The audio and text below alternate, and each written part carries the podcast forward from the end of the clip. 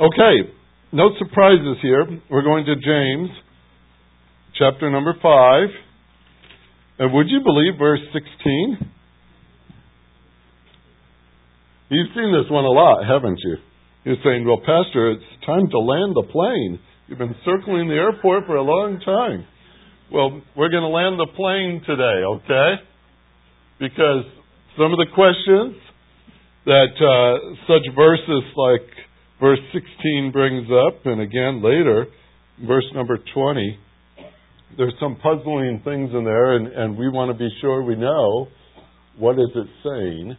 So I purposely took my time to establish a foundation for us that I think will help explain the passage, at least get us closer to what uh, I believe James was expressing to us here. So we're going into verse 16. Therefore, confess your sins to one another and pray for one another so that you may be healed. The effective prayer of a righteous man can accomplish much. Heavenly Father, again, your word is before us, and we are, we are so needing of understanding so we might be able to do what you would have us to do to be faithful to this word that you've given to us. We, we thank you for it. We thank you for its power, how it's changed us already, and it's still at work in our lives now. And we are so, so grateful to have it in our hands. So help us, Lord, because we need it more than just that. We need it in our hearts. And as we study this verse, we've been working on it for some time. Help us to, to see what you would want us to know. May the Holy Spirit be our teacher today. And may the words be effective in our lives and accomplish what you set them out to do. Thank you for being with us and for the blessings of your mercy, your grace, your love, and your word. We praise you in Jesus' name. Amen. Okay, I told you a couple weeks ago there were three things I wanted to address right here in this part of the verse, and that had to do with sin, because sin is in the verse. Confess your sins to one another, and we've talked about that. We've talked about the cure last week. It was a beautiful time to remember the Lord's death on our behalf with our communion service. So we dealt with that too, because that had very much to do with that phrase, healed. Now, we're going to apply it today. We're going to put it all together. All right? We're going to give it a good shot anyway. Um, because there are certain things here that are puzzling, and yet I think that if we take it carefully, we should be able to understand what we're doing here. You see, the the pastor just said we're going to apply the text, and you're going to say, "But haven't we been doing that all along?" Uh, yes, yes, we have. But this is the application that James had for his audience. We're going to start with that and understand that so we can apply it to ourselves as well. Um, he is taking aim at the church. I want you to understand uh, that we set this up purposely this way. He is talking to the church, all right? To the believers in this church, things that are essential for them, and mark it very carefully he is talking to them in the context of trials. Didn't he start his book that way? Consider it all joy, my brethren, when you face what? Various trials. Um, that is his audience, and we have to keep that in mind because they're not having an easy life, especially here in chapter 5. I set up the scenario for you already. They were already having difficult times. Is it easy to live like a Christian in difficult times? No. That's a big test of our faith. And that's what we're looking at here is what is living faith. They have trials. I'm going to underscore it just so you understand it as we step into this passage. They have trials. The first six verses of chapter 5 highlights that. The simplest way to say it is this Christian man was being cheated by his employer. He had worked for him, his employer did not pay him. Matter of fact, it gets worse than that. by the end of verse number 6, his employer is persecuting him because he is a Christian. The worker is a Christian. And apparently his boss is not. And that's a very uncomfortable work environment, isn't it? But that's what he's experienced. That's who he's addressing here, is somebody who has gone through some very, very hard days and he's not getting paid. And you, all of us would understand that much. And then be persecuted on top of it because of his faith. So James says, Well, I've got, I've got some responses for you here, verse 7 through 9. And they could have asked our church too, because we know the answer. Be patient. And then, be patient. Then strengthen your heart. And then, don't complain. Don't grumble. Yes, James told him, that is your response. That's what you're supposed to do. These are commands. Why do they have to be commands? Because I suggest to you, they're not natural for us. They're not the things that we normally do with our first response. Is that true? This is not our desire, more times than not. Matter of fact, on top of that, it's not easy to maintain it. I mean, how long does patience last? That's the funny thing about it. Because patience is suggesting long, but we're short on it. We say, we'll be patient for 10 minutes, but that's about it. It's not easy to maintain. The fact is, we need the reminders. And that's what James has done for his readers here. He says, This is a very important thing for you to know. This is a matter of faith. Patience is a matter of faith. Strengthening your heart is a matter of faith. Not complaining is a matter of faith. This is what faith looks like in the midst of that trial. All right? Now, Maybe after you've studied this with me for this long already, you might say, you know, I, I must not have much faith. If this is indicative of faith, I still struggle with these commands. I don't think of them often enough. I don't think of them soon enough. And it doesn't stop my initial reactions. Let, let me ask you this. Is is, is it that you're evaluating your faith in yourself or your faith in the Lord? So often when we see the commands, we measure it according to our ability to keep them, right? And when we can't, we start to look negatively upon ourselves and we say, well, this isn't a very good test of my faith, now is it? The question I bring up again who is it that you have faith in? Yourself or in the Lord? Because guess where patience comes from? It's His.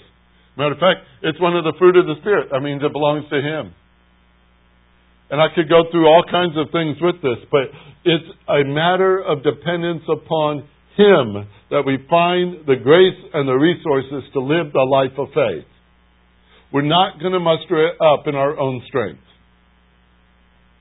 We don't follow three things or four things or five things and now we've got faith. We trust Him.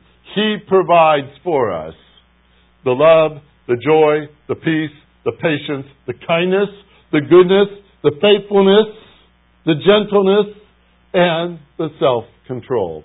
That's His to give to you. It's not yours. So that's what this picture is all about. It's about faith in Him, not faith in you or faith in me.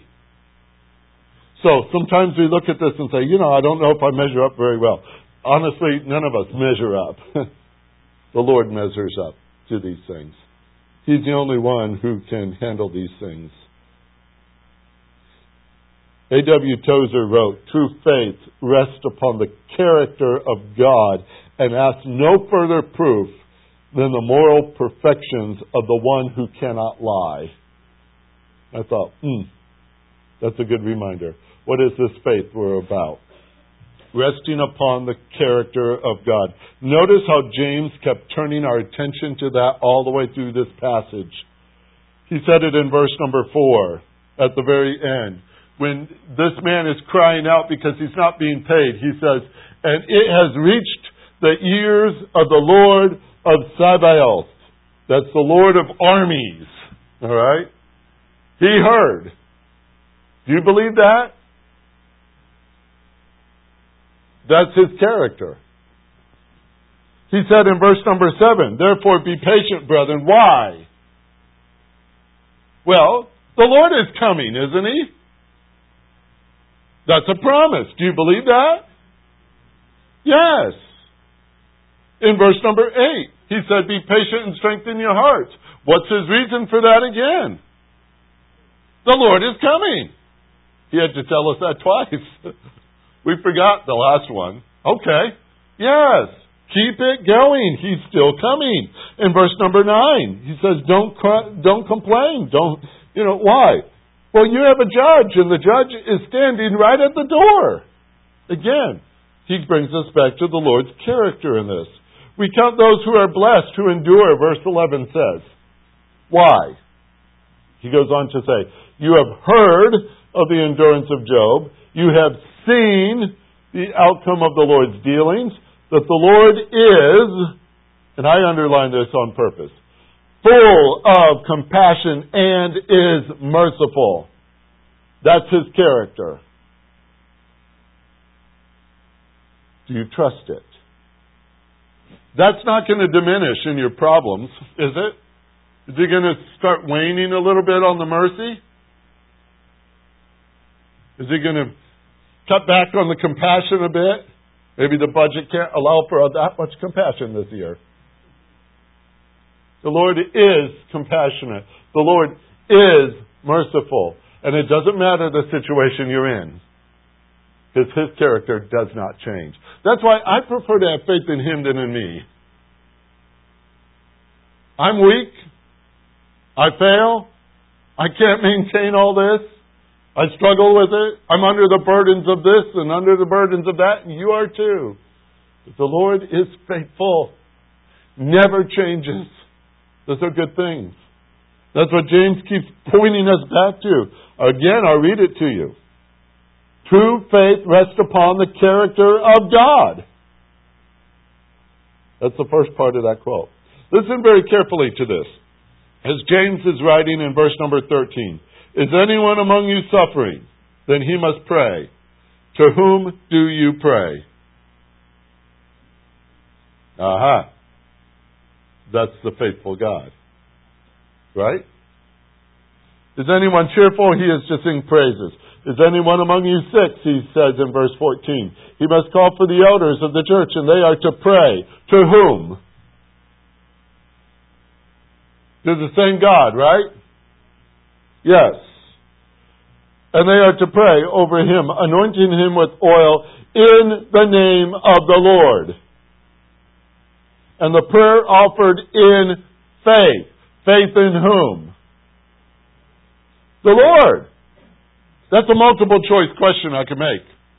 Do you have prayer in the guy or faith in the guy who's praying for you? Do you have faith in the prayer? Or do you have faith in the one to whom you're praying? It's a prayer of faith. Alright? And the one who answers prayer is the one who restores the sick. Who is that? Who's the one who answers prayer? The Lord does. This is an easy quiz, isn't it? All the answers are the same. The Lord will raise him up, and if he has committed sins, they will be forgiven him. Who forgives sins? Oh, you're starting to see it? Everything keeps coming right back to him. That's what faith is. It comes right back to him over and over. This is living faith, not trusting in myself, not trusting in others, though we're called to trust. Understand the context here not trusting in rituals, not trusting in programs or procedures, not trusting in oils, not trusting in sermons or prayers, not even trusting those that we have in leadership over us in this way. These things and these people exist for a single purpose to point you to the one you can trust completely. That's our job. That's what it's all about. Because He alone is completely faithful. He alone is the Lord Jesus Christ. So it's important that we have that understood in the midst of their context because when we go into this next paragraph, we try, try to describe these verses.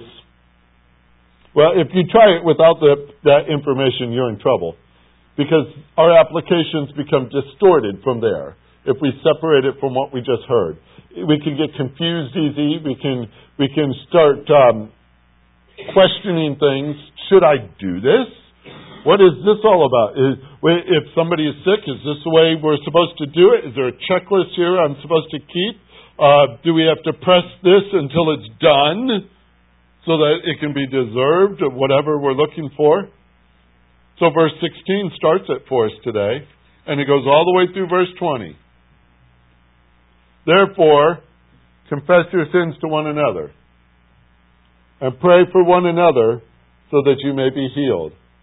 The effective prayer of a righteous man can accomplish much.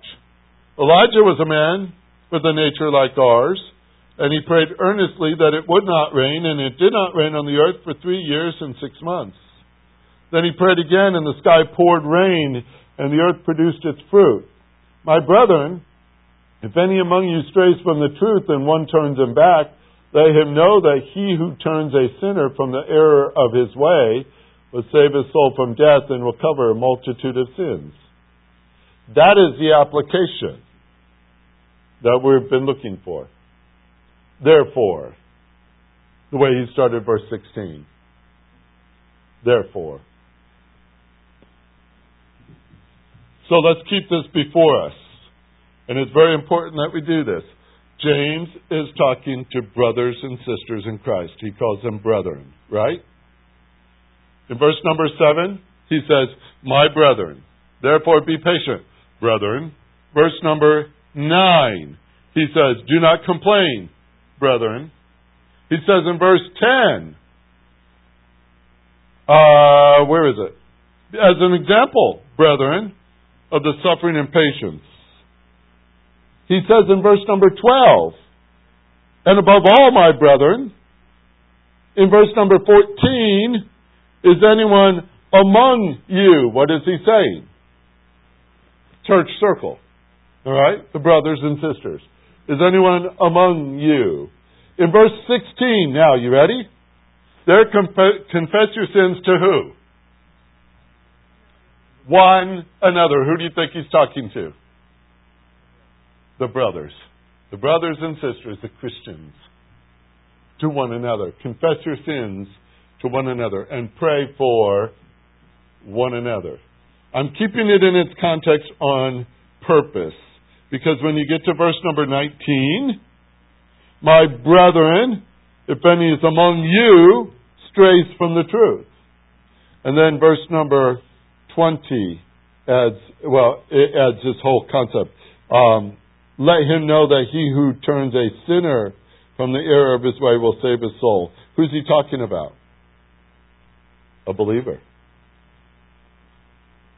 Okay? Hold that because there's lots of questions in our minds, but we have to know we're talking about a believer. We're talking about a brother or sister in Christ, one who's classified as among you. All right? That's important. Here's what we know. We are capable of sin, right? I think the little kids just told us that this morning. Their song. The sins which are many, right? We are capable of sin. Verse 16 mentions that. Confess your sins or faults. Whichever word you have there is okay with me. Because there's two different Greek words, and one is intentional and one is on purpose. And unfortunately, we're good at both of them. There's unintentional sins, and there are purposeful sins. We do things because we want to. That's both of the concepts of the Greek words paraptoma or hamartia. Either one of them is, is a sin. The fact is, anytime we do not obey a command, we have sinned. Did you realize that?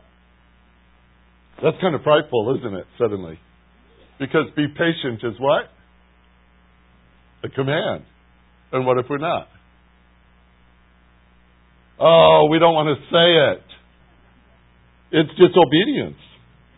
Strengthening your heart is a command. If we don't do it, we have sinned. Do not complain. Ooh. Disobeying the Lord's instructions. So if we are impatient, impatient, a heart not exercised to maturity, and have a complaining spirit, what is that? Sin. So are we capable of sin? Oh, yes. Yes. Generally, where do we take those? Attitudes of impatience, immaturity, and complaining spirits. Well, let me ask you this. Do you take it to your boss who's mistreating you? No, especially if he's not a believer, because guess what he's going to do? He's going to turn up the heat because he thinks that's pretty neat. He's got under your skin. Where do we generally take our problems, our complaints, our issues? Who do we give it to most time than not? The people closest to us. Our poor dogs get kicked every day. Is that right? Aren't we like this? Here's the thing. Oh, but it's my brother in Christ. It's my sister in Christ. I could understand this. So I'm going to dump all of my complaints and my impatience and my immaturity in their direction.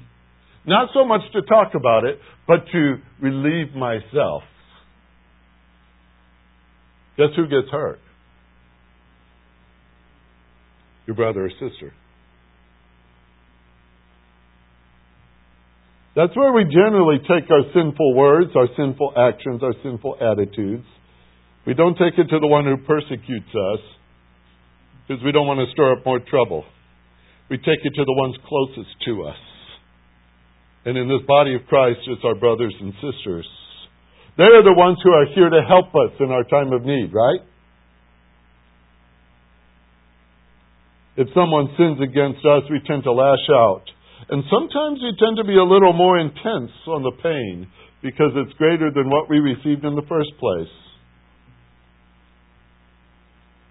So I bring to you another thought. Who's the only one who paid for your sins? The Lord Jesus Christ. Who is the only one who can heal you? The Lord Jesus Christ. So what is the church all about? Your brothers and sisters in Christ. What are the elders all about? They're the spiritual leaders among you. What is the prayers all about? What is the oils that we mentioned earlier? What's that all about? Those are all tools, you see, in the Lord's hands to help us accomplish our restoration and our correction and our training and our discipline and our maturity so that we heal, so that we respond correctly, so that we do what the Lord calls us to do. We have all these people and all these things to prompt us to seek the Lord, to encourage us on that way. And more times than not, when we get into sin, the last person we want to talk about is the Lord. What did Adam do when he sinned? He went and hid. And that's our usual response. This is all contrary to what we usually do. See, we're supposed to trust Him, and yet we turn it to painful things. Remember my friend, I, friend Fred, I introduced you to a couple of weeks ago? My stick figure friend. Let me put him in the picture for a minute. Fred has been mistreated by his employer and is being persecuted for his faith. Fred is called to be patient and trust the Lord, to be patient for the Lord hears, to know that he is coming. Fred is to strengthen his heart. Fred is to trust him and have his resolve in the Lord, and Fred is to stop complaining. But Fred is tired. Fred is weak. Fred is not really mature. Fred is struggling. James 5:14 Is any among you sick? Literally in the Greek it means without strength. It could be physical, it could be emotional, it could be spiritual. He's feeble, he's weak. So he has to call for the elders. Why? Because they're there to help him up to pray with him and to strengthen him and, and administer to him whatever he needs. So Fred is to rally around him those who are here to help him mature in his faith. They join him in prayer. They look to see that it, whatever his needs are, they're met for the relief of his distress. So they might have to apply some oil to relieve distress. But they are there to lift him up in prayers to the only one who can resolve Fred's need and to strengthen him. You see, in verse number 15 it says, the prayer offered in faith will restore, will deliver, will make him whole. The one who has been toiling so much. And that's the other word here in front of you. The one who is sick. You got the picture? It's not so much the physical as the physical part of this. There's a man who has responded immaturely to his problem, and he's weak. The elders are called to pray for him because he needs to be restored, strengthened. He needs to that because he's been toiling. he's been toiling over these things for too long. The Lord will raise him up. So here's the symptoms of the problem. Fred has been hurt. Fred has been persecuted. Fred has been immature. Fred has been weak. Fred has been told what to do in patience and strengthening and not complaining, but Fred couldn't do it himself. He couldn't do it. He was toiling in it, probably floundering like a fish on a dock. How likely is it that Fred hurts his brothers and sisters in the process? He said in the middle of verse 15, and if he has committed sins, is there a likelihood he did? Yes. The potential is great, matter of fact, because our first response to being sinned against is to do exactly what everybody else does. When reviled, we revile in return. Right? There's only one who set an example of not doing that, and who was that? the Lord Jesus Christ. Well, we go with the eye for the eye and the tooth for the tooth, and poor old Fred, he was hurt, and he turned it on his brothers and sisters. He's committed sins. In light of all this, Fred might have sinned against his brother or sister. Fred is called to address that with them. Therefore, verse 16. You ready? Confess your sins to who? One another, the brother or the sister. He addresses it to them because that's whom he has sinned against. He hurt them. And he's to confess that to them. I was digging through this, and I have a puzzling thought in my mind and it's because of things I've seen. You know, you're in the ministry for a while, you see things. Groups that get together and they have this great big con- confession convention, I think. I don't know what you want to call it. They all sit around and say, oh, let's talk about our sins. Almost like a alcoholic anonymous thing. Hello, I'm Fred and I've sinned. All right? And they go through these things, and I've always thought, what is, what is the value of that? What is the real value of that? I've always thought that that just felt out of place to me. It felt like something's not right. Something, the way I say it is, something smells bad in the refrigerator. I don't know what it is yet, but I'm going to dig it out until I find it.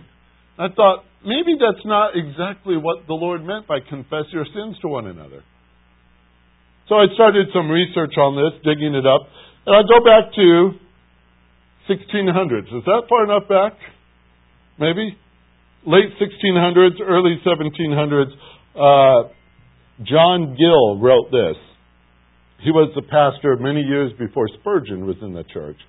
And uh, he said, Confess your faults to one another, which must be understood of sins committed against one another, which should be acknowledged, and repentance for them declared, in order to mutual forgiveness and reconciliation.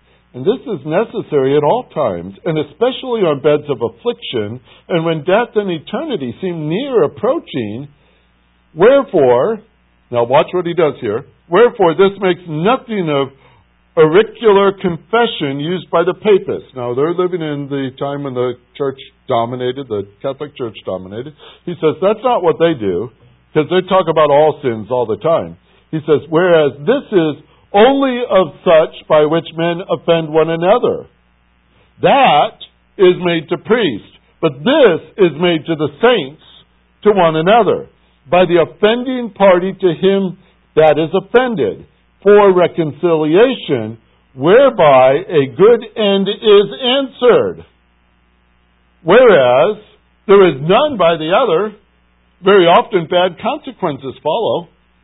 Here's the thing. If we have a group session and we're just all confessing sins, da da da da da da da da, and you say, wow, that's very useful to me, but what if you have an immature brother or sister in that crowd? And they're listening to that. And they don't know how to handle that. Number one, that person has that problem. Oh, that's terrible. Or maybe they say, well, I don't know what that sin is. And they start to investigate it. And then they get tied up in it too. Would you consider that to be a bad outcome of it? There's a, a another thing I'll read to you here from Martin Bobgan. You ever hear the name? Probably not. He he was he trained as a psychiatrist. He was big in the biblical Christian psychology movements over the years. He's an older man now, much older. Um, he's written a couple of books because he says, I can't do either one of them now because of my study. And very interesting man to talk to. If you call his house, he'll answer it, and his wife will talk with you too. They're great, delightful people. I enjoy talking to them. But he wrote a book, several books on counseling. This is what he said, and this is very carefully stated. When people speak evil of others, they actually increase their own negative feeling towards them that just just justify I'm saying that wrong. Justify justify justify not fun. Having said bad things. When people focus on how bad things are, they fail to see what is good. Rather than nurturing gratitude, these counselors often nourish ingratitude and a sense of victimization. Rather than nurturing love for God and others, they are at times feeling self love and pride. Evil speaking of others is not edifying to believers. Therefore, counseling that depends on it is sinful and will fail to nurture spiritual growth. Ouch. This, this is not, let's get together and have a big confession service to cover all our sins. That's not what he's talking about. Because I don't see anywhere in Scripture where that's encouraged. Matter of fact, in Ephesians it says this You were formerly darkness, verse 8 starts. Now you are light in the Lord. Walk as children of light. He says, verse 11, do not participate in the unfruitful deeds of darkness, but instead expose them. It is disgraceful even to speak of the things which are done by them in secret. I take that pretty seriously. Don't even speak of those things. See, focusing on sin makes us feel comfortable among each other for some reason, but actually it's a detriment to the church. Why? We are called to maturity. We are called to building up, not tearing down. We're forgetting the things that are behind. We're to press on. We're to set our eyes on Jesus. We're not to be entangled with these things. I could go on and on and on, but why does Fred need to come to somebody he's offended? So that they both mature. You see it? That's the goal of it. It's maturity, because maturity brings about the healing, and that's the restoration the body needs. So many times we neglect those kind of things and we go on our way and we focus on the wrong things. See, focus on sin will never be beneficial for you. D.L. Moody says, when you're looking at the wound of sin, you will never save anyone. What you have to do is look at the remedy. So here's my point, and I know what time it is. It's getting close, but listen. If you've sinned against one of your brothers or sisters in Christ, and the possibility's there, because we're, we're like that. But in this context, go to your brother or sister and say the same thing. That's confession. Come to that point where you've talked and you agree, this has been wrong. This is not should have happened. I think there's ample scripture references to state all that. But the act is the act that opens a dialogue, you see? And that leads you to pray for one another, right? Because what is our goal? Maturity. Faith. Stronger faith. Your brother needs it, doesn't he? Your sister needs it, doesn't she? Isn't that our goal? That should be. That's what we're aiming for. So that you may be healed, verse 16 says. So that you may be healed. That's made whole. Which is the goal of Christ's work in you in the first place. That's why he uses the body of Christ to help you in the first place. Because we're all supposed to resemble him.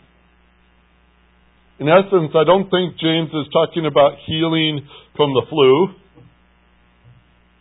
I don't think he's talking about just physical things as much as he is addressing immaturity, lack of faith, sin, harmful things that we do to one another that hurts the body of Christ. Our need is to be made whole. And we who are maturing and we who are stronger have a responsibility for Fred. You say, I don't know about that. Start with Galatians right to the end chapter and start right down through it and see whether or not you have a responsibility as a stronger brother in Christ. My brethren, he says in verse 19, if anyone among you strays from the truth and one turns him back, who is that one supposed to be? Us. Let him know that he has turned a sinner from his error of his way saved his soul from death, and covered a multitude of sins. I've read so many things to you this morning and gave you so much information. I'm just going to read to you a passage of Scripture. Listen carefully. It's in Ephesians chapter 4. It starts in verse 1, and I'm just going to keep going to verse 16. You ready? Therefore, I, the prisoner of the Lord, implore you to walk in a manner worthy of the calling with which you have been called, with all humility and gentleness, with patience, showing tolerance for one another in love, being diligent to preserve the unity of the Spirit in the bond of peace. There is one body, and there is one Spirit, just as you've also been called to one hope of your calling. There is one Lord. There is one faith. There is one baptism. There is one God and Father of all, who is over all and through all and in all. And but each uh, one of us is given grace according to the measure of Christ's gift. Therefore it says, when he ascended on high, he led captive a host of captives. He gave gifts to men. Now this expression, he ascended, what does it mean except that he also descended into the lower parts of the earth? And he who descended is himself also he who ascended far above the heavens so that he might fill all things. You say, well, okay, there's rabbit trail a bit. What's it mean? He is to fill all things. He is to fill all things. Jesus Christ is to fill all things. So he gave some as apostles, and some as prophets, and some as evangelists, some as pastors and teachers, for the equipping of the saints for the work of the service, for the building up of the body of Christ. Until we all attain to the unity of the faith and of the knowledge of the Son of God, to a mature man, to the measure of the stature which belongs to the fullness of Christ. Folks, that's where we need to go. And every part of us is ministering in that with each other to see that we all make it. You see? That's our job to one another. As a result, we are no longer to be children, tossed here and there by waves and carried about by every wind of doctrine, by the trickery of men, by craftiness and deceitful scheming. But speaking the truth in love, we are to grow up in all aspects into Him who is the head, even Christ, from whom the whole body, being fitted and held together by what every joint supplies, according to the proper working of each individual part, it causes the growth of the body for the building up of itself in love. That is a huge paragraph to say that's what we're to be doing. That's what we're to be doing. And if one part hurts another part because of immaturity, go and talk to them. Confess that. That that might be healed so the body could keep growing. You see it? So it could grow and grow and grow. Therefore, confess your sins to one another. Pray for one another so that you may be healed, because the effective prayer of a righteous man can accomplish much. Now you got to let that settle for a while, don't you? Wow, is that a lot? But I think as as I've been looking over this passage, I wanted to be careful with it.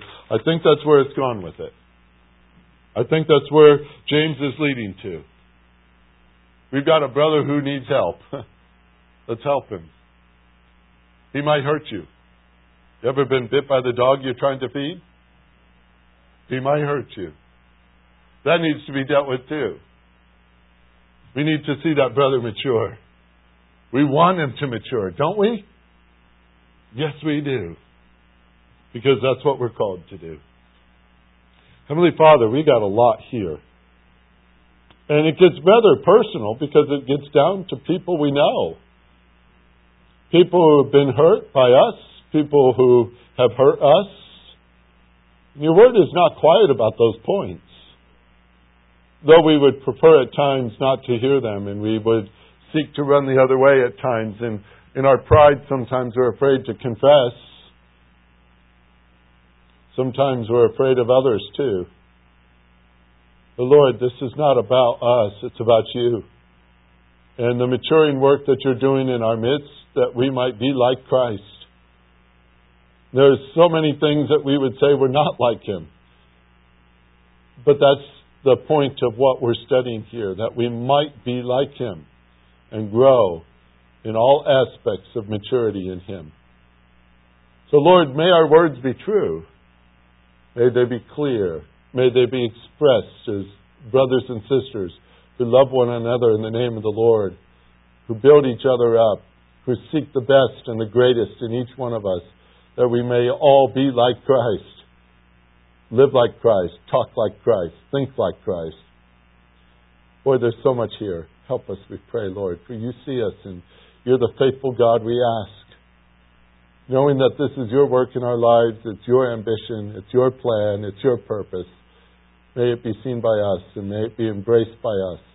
May it be lived by us, we pray. In Jesus' name, amen.